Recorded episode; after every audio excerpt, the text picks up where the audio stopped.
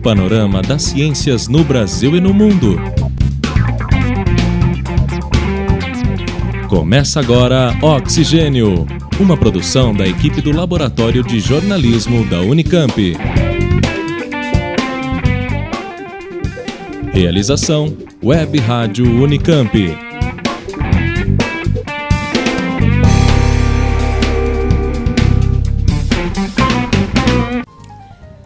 Olá, essa é a décima edição do programa Oxigênio. Seja muito bem-vindo. Neste programa, a entrevista é com o físico e professor da UFRJ, Luiz Pinguelli Rosa, que fala sobre questões históricas e atuais que envolvem energia nuclear. Você também vai conhecer a revista científica mais antiga do mundo. A publicação tem 350 anos. O livro O Jogador Científico de Ariel Arbicer é um convite para pensar sobre diversão e ciência. E tem ainda a coluna sobre filosofia e percepção da ciência, em que o professor Márcio Barreto fala sobre Newton e o cálculo que define a data do Natal. Um assunto curioso. Agora vem aí as notícias. Notas de ciência. O nanosatélite, desenvolvido por universitários brasileiros, está pronto para entrar em órbita. Ele servirá para coletar dados de diversas naturezas, especialmente de monitoramento ambiental.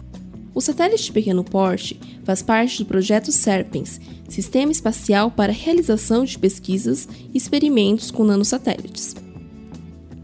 O projeto foi desenvolvido por estudantes da Universidade de Brasília em parceria com alunos de instituições brasileiras, como as Universidades Federais de Santa Catarina, do ABC e de Minas Gerais, e do Instituto Federal Fluminense. Também participaram a Universidade de Vigo, na Espanha, Morehead State, Califórnia e State Polytechnic, ambas dos Estados Unidos, e a Universidade Sapiense de Roma, na Itália. A Agência Espacial Brasileira investiu cerca de 800 mil reais no desenvolvimento do nanosatélite, que chegou à Estação Espacial Internacional no último dia 24 de agosto, a bordo de uma cápsula lançada pela agência japonesa, o nanosatélite deve ser liberado para a órbita entre o final de setembro e o início de outubro. Texto de Roberta Cata, eu sou Kátia Kishi para Notas de Ciência.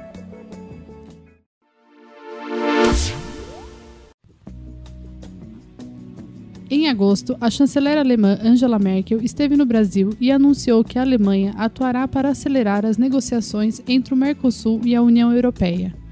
Merkel afirmou que o Mercosul é um grupo heterogêneo e reconheceu a liderança do Brasil no bloco.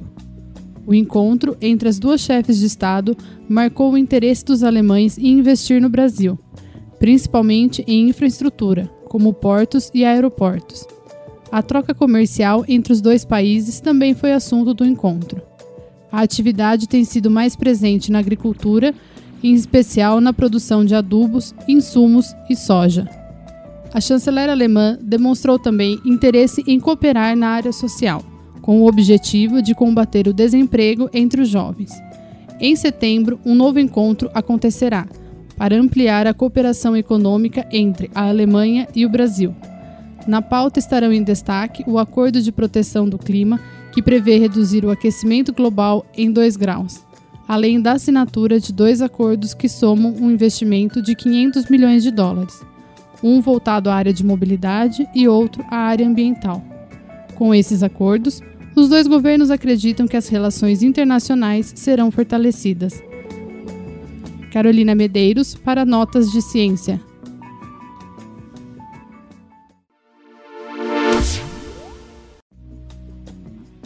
A Marinha Brasileira prevê para 2025 o término da construção do primeiro submarino brasileiro, o SNBR, com tecnologia nuclear e também brasileira.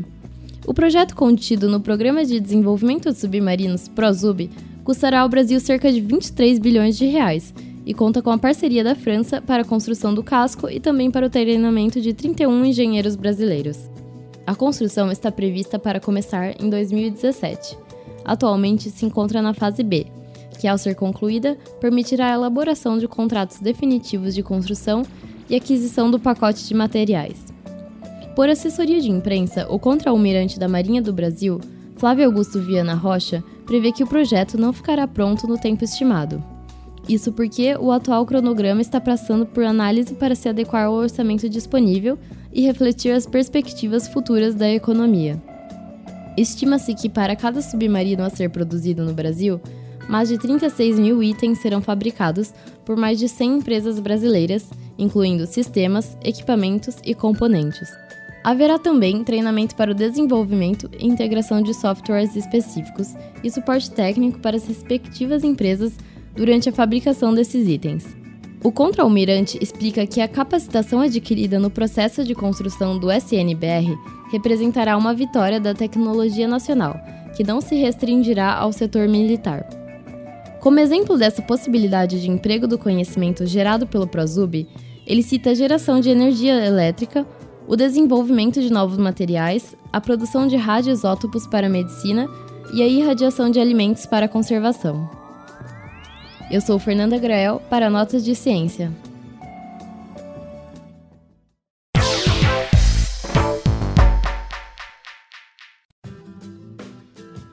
Internet, aliada aos dispositivos móveis, são nossos companheiros inseparáveis hoje em dia. Mas será que eles são inofensivos? Os efeitos causados pela radiação emitida por celulares e roteadores ainda dividem opiniões. Confira a reportagem de Eric Nardini.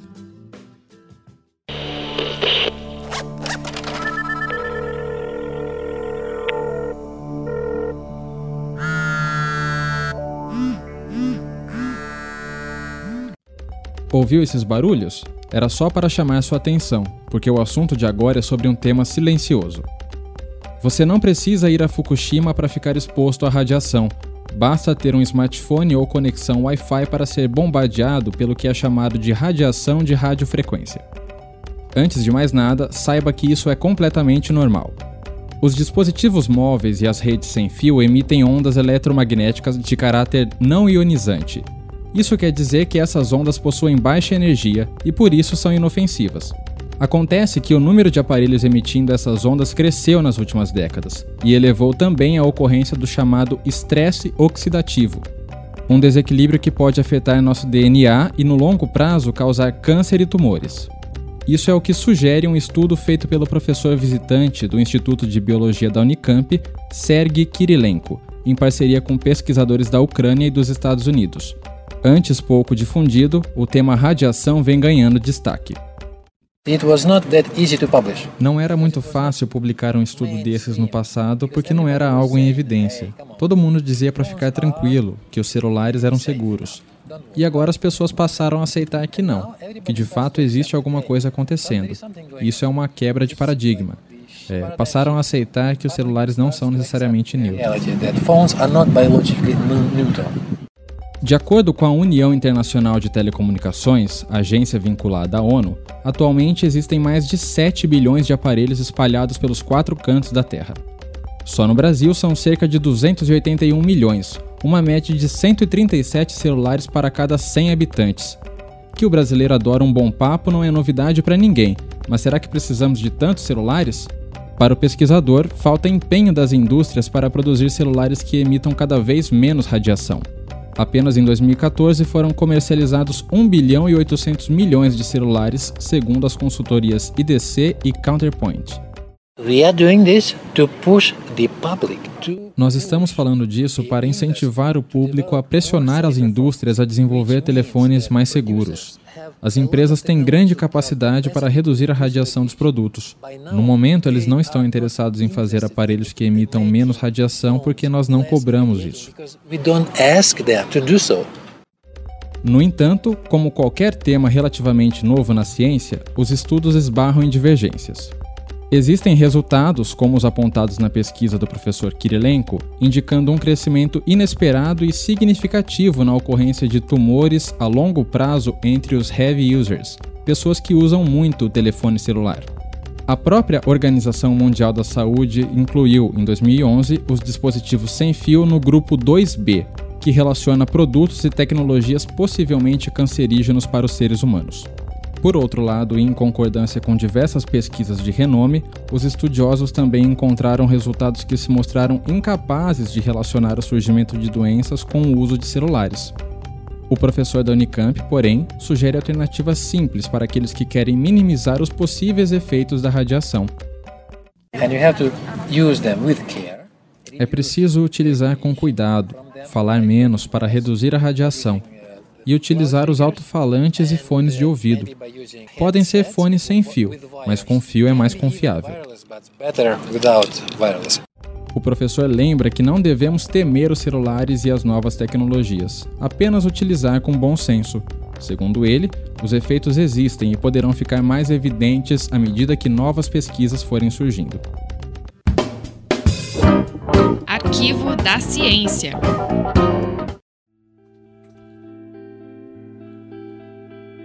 A publicação de artigo nas revistas científicas, assim como a leitura desses artigos, se tornou rotina na vida acadêmica. E ambas são usadas também para medir a produtividade dos pesquisadores. Mas você sabe como surgiram essas revistas? Os primeiros periódicos científicos publicados foram o francês Journal des Savants e o inglês Philosophical Transactions, em 1665. Segundo o editorial do periódico francês, sua criação visava o alívio daqueles indolentes ou muito ocupados para ler livros inteiros. Seriam meios de satisfazer a curiosidade e de compreender sem grandes dificuldades.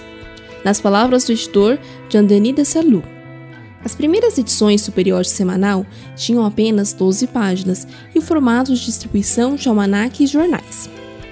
A revista oferecia conteúdos com agilidade e menor custo, contendo resumos de livros recentes, obituários de importantes sábios e reflexões críticas.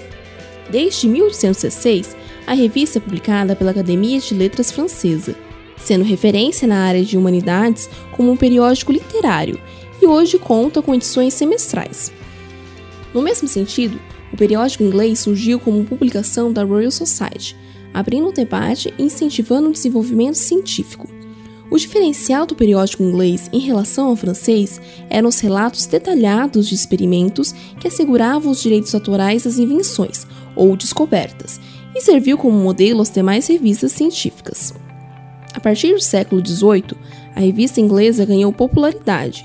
Em 1752, inaugurou-se o Comitê de Revisão por Pares, mas o sistema só se consolidou no século XIX, com a tendência de especialização das ciências o que levou à divisão do periódico em Philosophical Transactions A, focado na física, engenharia e matemática, e B, com foco nas ciências da vida.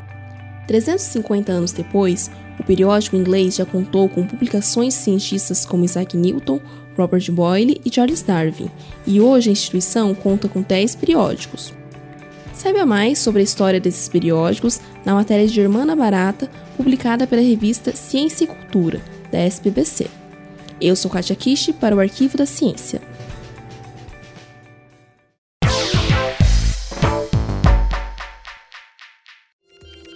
Luiz Pinguelli Rosa é o nosso entrevistado de hoje.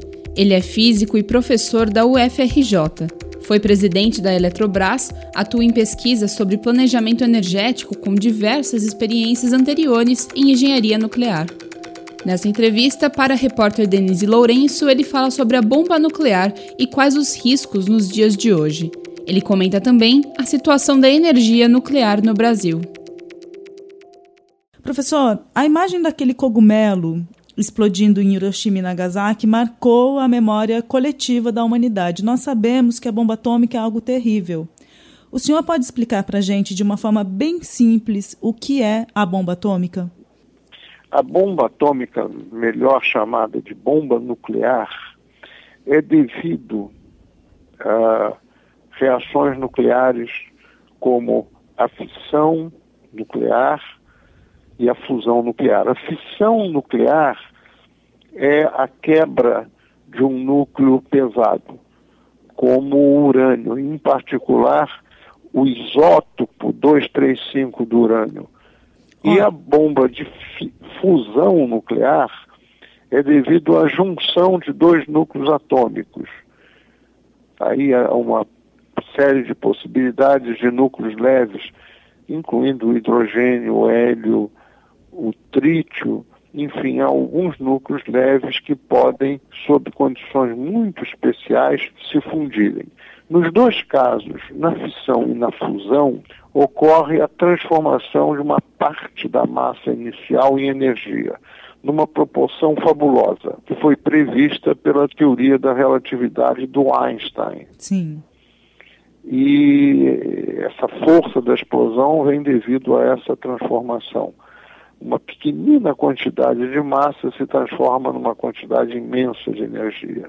As bombas atuais, todas elas, dos países armados, substancialmente, ou seja, os Estados Unidos, a Rússia, a China, a Inglaterra, a França, esses países têm todos bombas de hidrogênio.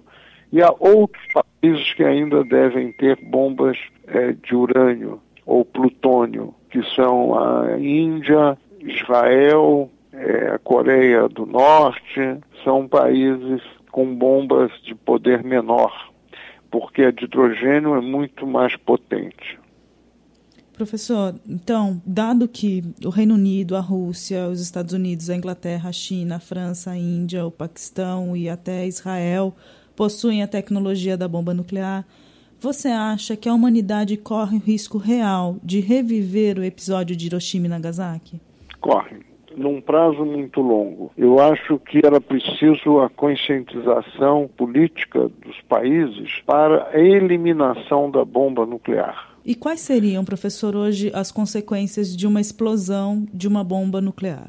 Seriam muito maiores do que aquela de Hiroshima e de Nagasaki, porque a potência das bombas de hoje é mais de mil vezes maior do que aquela. Então, ela poderia destruir grande parte de uma grande metrópole como Nova York ou Moscou, ou, enfim, e o número de mortes poderia subir muito acima de 100 mil que morreram em, em poucos segundos em Hiroshima, para um milhão, dois milhões, dependendo do local onde se explodisse a bomba ou da quantidade de bombas. Isso é um, seria um, uma tragédia e por isso os países não ousam usá-la. Então a bomba nuclear, por enquanto, é uma bomba é, de dissuasão. Ela não é para ser usada. Essa é a doutrina. Não é para ser usada, porque destrói e permite uma retaliação que destrói quem usa. Há bombas menores hoje, chamado bombas táticas, que pretensamente são para operações terrestres, mas nunca uma bomba desse tipo foi usada. Essas bombas táticas que teriam uma potência menor, com uma destruição menor. Mas, de qualquer modo, é muito problemático. Você jogar uma bomba dessa, a radioatividade vai se espalhar na área e as operações terrestres não podem ser feitas naquela área. Então há uma contradição no, na chamada bomba tática, que são, seriam bombas nucleares menores do que essas do que eu falei. Professor, e dá para confiar nesses acordos internacionais como esses acordos firmados entre os Estados Unidos e o Irã?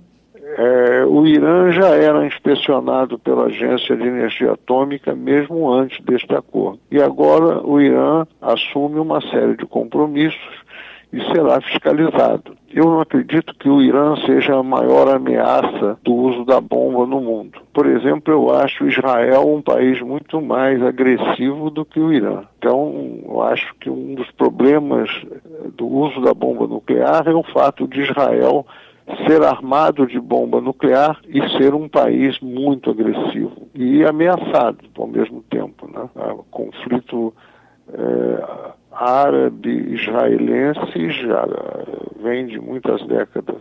Sim. E no, aqui no Brasil, agora eu queria falar um pouquinho do, dos programas do Brasil. O episódio do Césio 137 em Goiânia é lamenta essa lamentável ocorrência né, da machadada de um aparelho de raio-x uh, representa para a gente a maior calamidade ocorrida em energia nuclear aqui no nosso país. Teve avanço em relação ao descarte de aparelhos de raio-x e demais lixos radioativos? O caso do, do Césio não dependeu de aparelhos de raio-x. E sim de uma bomba de césio, que é um material muito radioativo, produzido nos reatores nucleares. É um, é um material que emite partículas que são usadas para bombardear tumores cancerígenos. E foi abandonada uma bomba dessa num hospital é, abandonado também, e, e, catadores de ferro velho pegaram, partiram a bomba de césio, e o césio, que é um pozinho brilhante, foi é, dado até de presente para a criança que colocou na boca a mão suja do, do, do pozinho e morreu. E, muito, e algumas pessoas morreram em, em Goiânia por causa disso. Isso foi um absurdo. É... A gente tem uh, alguma, alguma política de descarte hoje para esse tipo de lixo, professor? Tem. A Comissão Nacional de Energia Nuclear regulamenta o uso desses equipamentos médicos e que exigem muito cuidado. Por exemplo, nunca deveria ter sido abandonada uma bomba de césio. Os donos dos hospitais foram processados, mas que eu saiba, não foram condenados, lamentavelmente, porque eles eram responsáveis por deixar aquele objeto perigosíssimo abandonado. É, é preciso dar uma destinação de lixos especiais a esses materiais, recolhidos e guardados sob guarda de algum sistema, inclusive para impedir que pessoas toquem neles ou se aproximem deles. Isso no Brasil não é devidamente feito. Há muitas falhas. E como, como anda Angra dos Reis? O descarte, o, re... o descarte do lixo atômico é seguro? O reator de Angra 1 e 2 funciona, e funciona até bem em termos de geração elétrica. É, o reator de Angra 3 tem a obra em andamento e está envolvido nesse caso de corrupção aí apontado na chamada Operação Lava Jato. Eu acredito que a obra esteja parada neste momento ou andando em passo de cágado. É, o descarte do material radioativo do reator tem duas, duas categorias. A de material de baixa e de média atividade é guardado provisoriamente em galpões próximo ao reator no próprio terreno da usina em Angra. E os materiais de alta radioatividade, que, que no fundo é o, o que resta do combustível nuclear depois de usado, fica depositado num poço de água, numa piscina funda, no prédio ao lado do reator. Não há destino para esse material decidido. No caso do material de baixa e média, é possível fazer um repositório ao estilo do que foi feito próximo de, de Goiânia, numa localidade chamada Abadia, onde se colocou os restos do Césio e do que foi contaminado pelo Césio. Isso é possível fazer por lixo de baixa e média atividade, mas não se fez. Ele está lá nos galpões. E para o lixo de alta atividade, não há uma decisão tecnicamente consensual do que fazer com ele. Ele vai ficando na piscina do lado do reator. Sim. E, na sua opinião, ele está cumprindo a missão para a qual ele foi desenhado, o Programa Nuclear Brasileiro? Eu não saberia responder com facilidade, porque qual é a missão do Programa Nuclear Brasileiro? Ele já teve um período meio nebuloso ah, quando se pretendeu fazer uma explosão nuclear na base de Cachimbo, no Pará, e isso foi denunciado e foi abandonado o projeto. Isso foi lá entre os governos Sarney e Collor. E deve-se dar o mérito ao presidente Collor, que eh, mandou encerrar esse projeto e que hoje é proibido pela Constituição brasileira. E, e não acredito que haja nenhuma atividade nessa direção mais. Né? O que tem é a, a, ideia de um submarino nuclear. Sim. Um projeto da Marinha que está em andamento, também muito lento, e que teria um reator nuclear para propulsão do navio, mas não para bomba. Professor, agora uma última questão quando a pesquisa de laboratório se transforma em uma arma aniquiladora de cidades inteiras, nós, leigos, pensamos que os cientistas se ressentem. Como que você vê essa questão?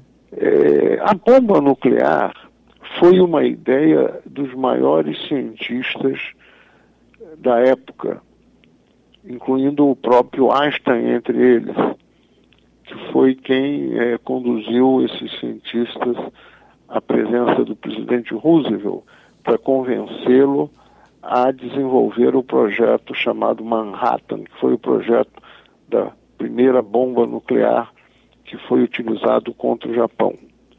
Na realidade, esses cientistas tinham medo de que a Alemanha estivesse desenvolvendo a bomba. A Alemanha tinha condições de fazê-lo, mas não fez. E acabou que quando eles conseguiram ter a bomba nos Estados Unidos, a Alemanha já tinha se rendido. E aí resolveu-se usá-la contra o Japão que foi, na, a meu ver, um absurdo, porque o Japão não tinha mais condições de vencer a guerra. Ele fatalmente seria derrotado, isolado, sem a Alemanha aliada dele.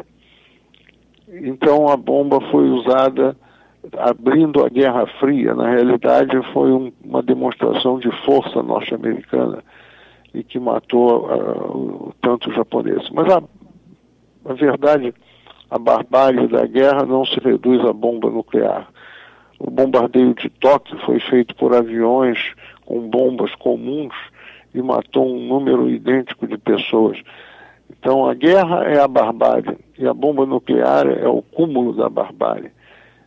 Infelizmente, foram os cientistas que quiseram fazer a bomba e tinham razão para isso impedir a Alemanha de ganhar a guerra porque eles achavam que a Alemanha estava fazendo a bomba. E se fosse julgado em cima de Nova York, provavelmente os alemães ganhariam a guerra. E os alemães significavam o nazismo, uma das maiores barbáries da história da humanidade. Você também pode conferir uma versão dessa entrevista com o físico e professor Luiz Pinguelli Rosa na revista Consciência de setembro, que tem como tema os 70 anos da bomba atômica. Acesse www.consciência.br.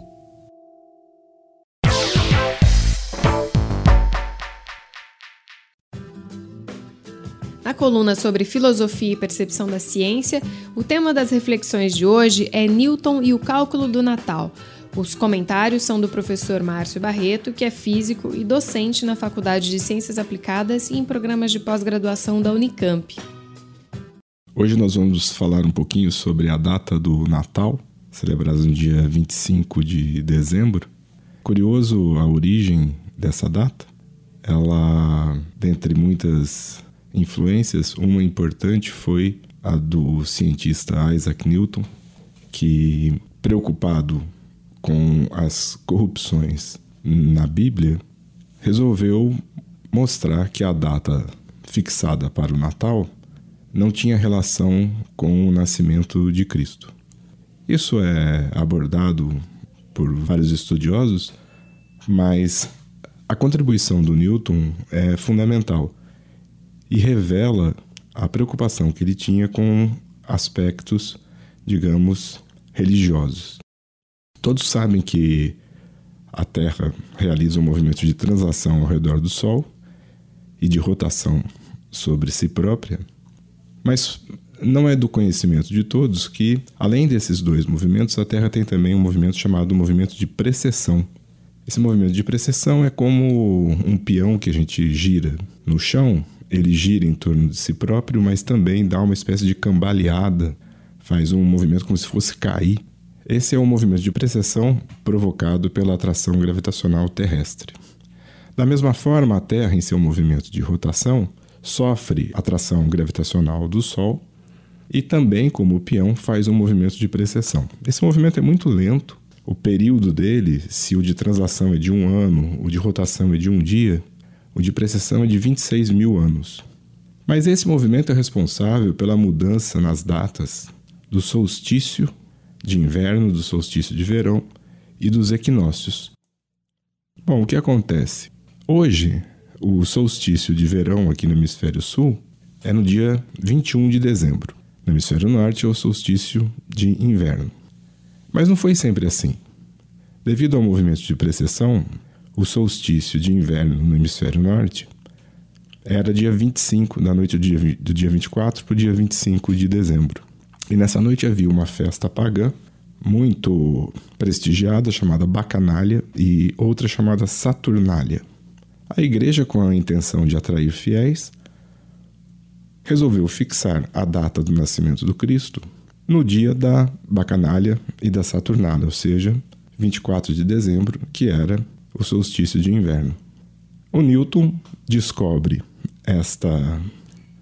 faz os cálculos, descobre, digamos assim, o movimento de precessão, com o intuito de provar a coincidência da data do Natal com a data do solstício de inverno, quando essa data foi fixada. Aí o Newton escreve, aspas, com isso, os cristãos aumentaram em número e decresceram proporcionalmente em virtude, fecha aspas. Isso porque, para atrair os fiéis, a festa de Natal tinha que ser igualmente regada a muita comida e bebida, tal como eram as festas pagã, bacanália e saturnália. Por isso que até hoje no Natal há pessoas que, digamos, cometem alguns excessos, comem demais ou bebem demais. Aí um, um rastro, um resquício das antigas festas pagãs. Meu nome é Márcio Barreto, professor da Faculdade de Ciências Aplicadas da Unicamp. Caleidoscópio.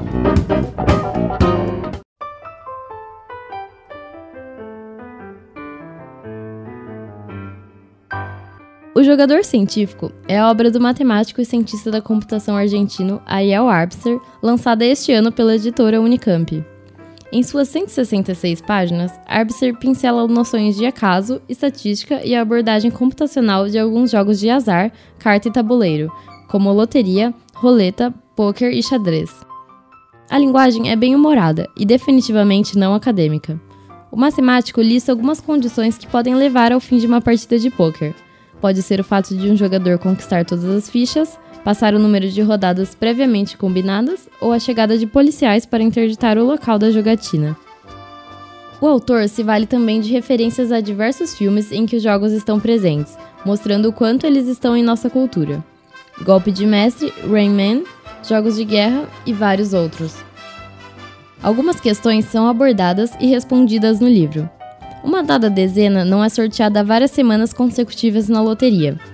Será que isso aumenta a sua chance para o próximo sorteio? Outras perguntas são apresentadas na forma de problemas ou enigmas para que o próprio leitor tente responder. Como fazer o cavalo percorrer o tabuleiro de xadrez visitando cada casa uma única vez de seu típico movimento L e retornar ao ponto de partida? Apaixonado por jogos e programação, Arbiter dedica parte do livro à arte da computação enxadrística. Essa área considera os critérios para que um programa avalie uma jogada, escolha qual deve ser executada e também história da evolução do xadrez do computador. O livro lembra, claro, a famosa série de embates entre o então campeão mundial de xadrez Gary Kasparov, da União Soviética, e as versões do Deep Blue, supercomputador da IBM projetado especificamente para o jogo.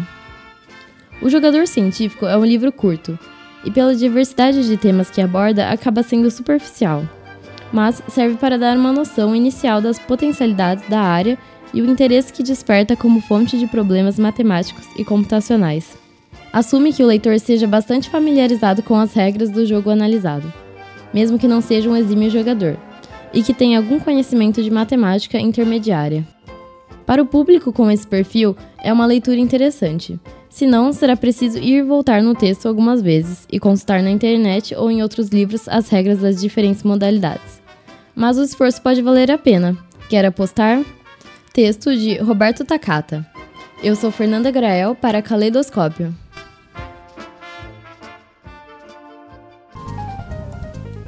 É isso, e você? Já conhece os nossos perfis nas redes sociais? Nós estamos no Facebook, no Twitter e no SoundCloud. Vai lá, compartilhe com seus amigos e mande também seus comentários sobre o que você achou do programa. Coordenação Simone Paloni. Produção e reportagem Carolina Medeiros, Denise Lourenço, Eric Nardini, Fernanda Grael, Kátia Kish, Roberto Takata, eu, Patrícia Santos e Sara Schmidt. Os trabalhos técnicos são de Jefferson Barbieri, Samuel Garbuio e de Vitória Monte. Até o próximo programa! Termina agora o programa Oxigênio, uma produção da equipe do Laboratório de Jornalismo da Unicamp. Realização Web Rádio Unicamp. Continue com nossa programação.